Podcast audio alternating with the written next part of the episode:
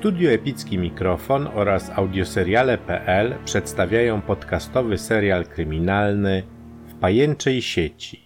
Scenariusz Jerzy Koryzma. Realizacja Adam Wolański. Odcinek szósty. Janusz i Lucyna wrócili do willi i resztę dnia spędzili ze sobą.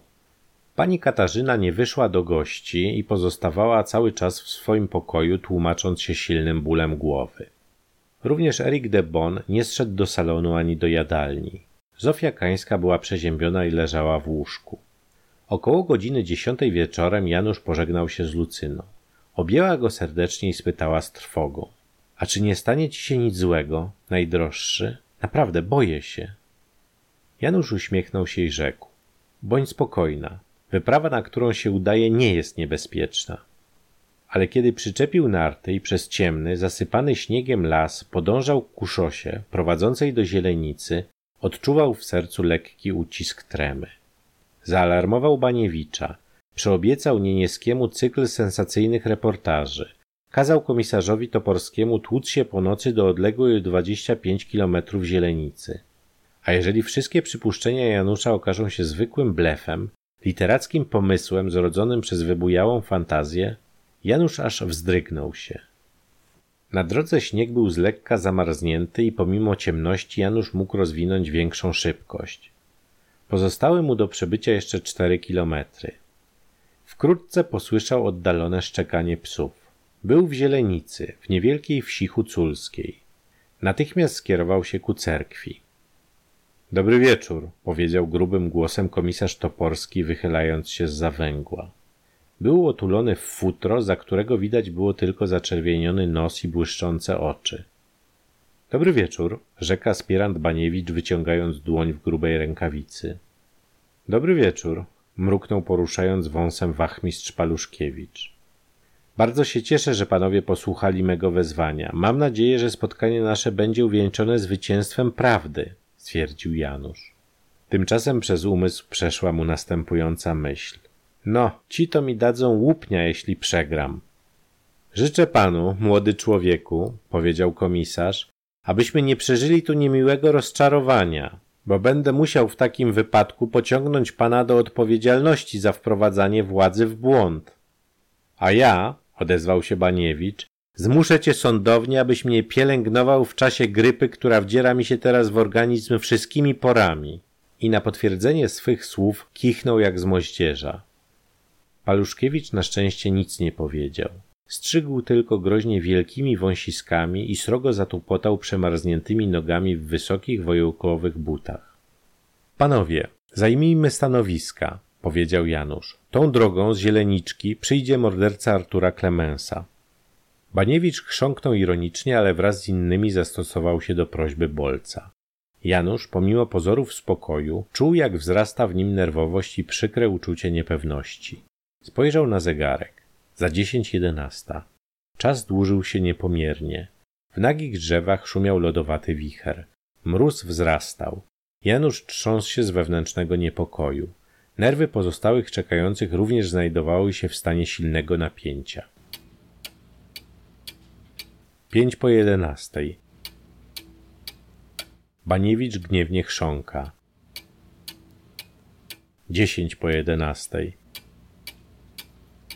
Komisarz Toporski gryzie w zębach jakieś przekleństwo.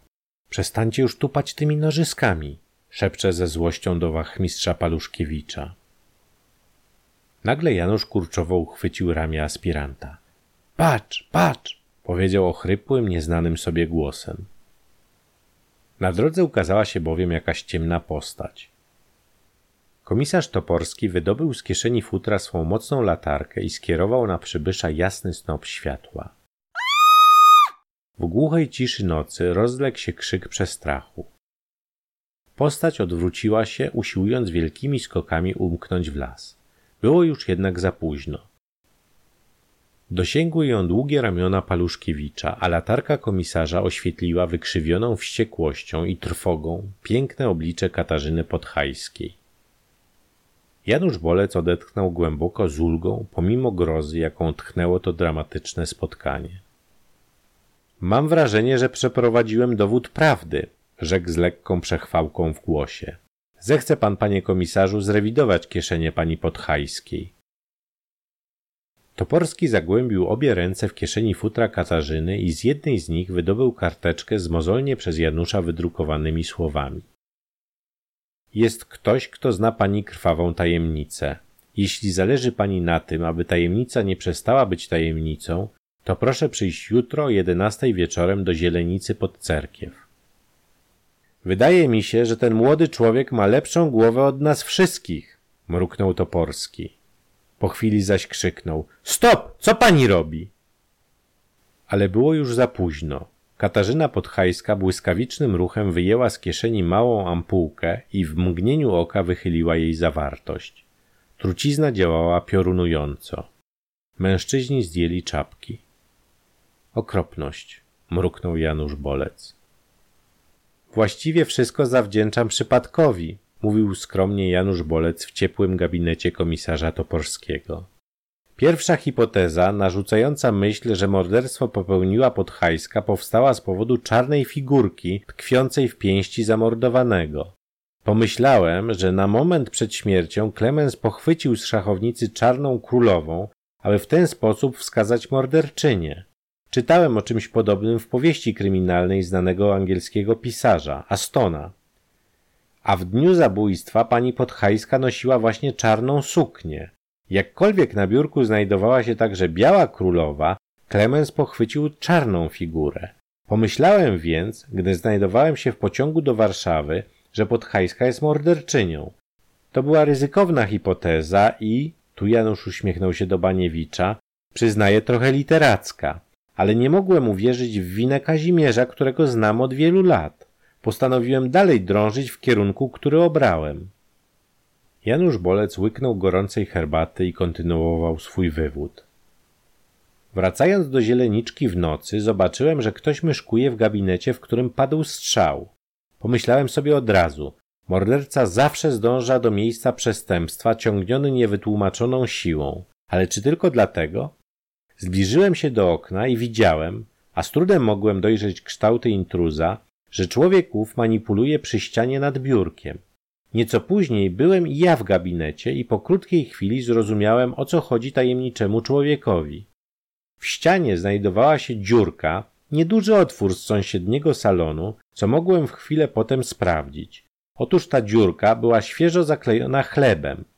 Powiedziałem już panom, że podejrzewałem o zabójstwo panią Podhajską, ale łamałem sobie głowę nad takim prostym, wykluczającym to podejrzenie faktem, że w chwili wystrzału żona mojego przyjaciela znajdowała się w salonie wraz z Zofią Kańską. Otóż otwór w ścianie wyjaśnił mi wszystko. Pani Katarzyna Podhajska umówiła się z Klemensem w gabinecie męża. Klemens, jak to łatwo można wywnioskować z wyjaśnień Kazimierza, był swego czasu w Paryżu kochankiem Katarzyny. Nędzny typ szantażysty, niebieski ptaszek, dowiedziawszy się, że jego dawna kochanka wyszła za mąż, postanowił ją szantażować. Groził zapewne, że wyjawi Kazimierzowi jej przeszłość, żądając pieniędzy za milczenie. Podhajscy mieli go na karku długi czas za granicą i prawdopodobnie Katarzyna wypłacała mu pewne kwoty co jakiś czas. Wreszcie Klemens zjawił się w zieleniczce, domagając się od Katarzyny większej sumy pieniędzy. Do niej to wyrzekł zasłyszane przeze mnie słowa groźby. Wreszcie zmaltretowana kobieta miała dość już tej męki. Pod pozorem, że chce wykonać jego żądanie, zwabiła Klemensa do pokoju męża i tam go zastrzeliła, nałożywszy na rewolwer tłumik. Strzał, który usłyszeli domownicy w piętnaście minut potem, nie był jednak strzałem morderczym. Ale w jaki sposób Podhajska spowodowała ten strzał, znajdując się w innym pokoju? spytał komisarz Toporski. Kiedy komisarz rzucił to pytanie, Janusz zamilkł. W gabinecie komisarza zaległo głębokie milczenie. Obecni wiedzieli, że ten punkt stanowi bodaj najtrudniejszą zagadkę tej całej posępnej sprawy. Ale Janusz rozwiązał ją. Przeczekawszy jeszcze chwilę dla lepszego efektu, wstał ze swego miejsca i wyjął z palta cienki drut kilkudziesięciocentymetrowej długości z haczykowatym zakrzywieniem. Otóż proszę panów, mówił Janusz, demonstruję wam nieskomplikowany przyrząd, przy pomocy którego Katarzyna Podhajska spowodowała wystrzał. Przez uprzednio wyborowaną dziurkę przesunęła ten oto drut, którego przemyślnie uchwytem zakończony koniec z wielką łatwością zaczepiła o spust rewolweru.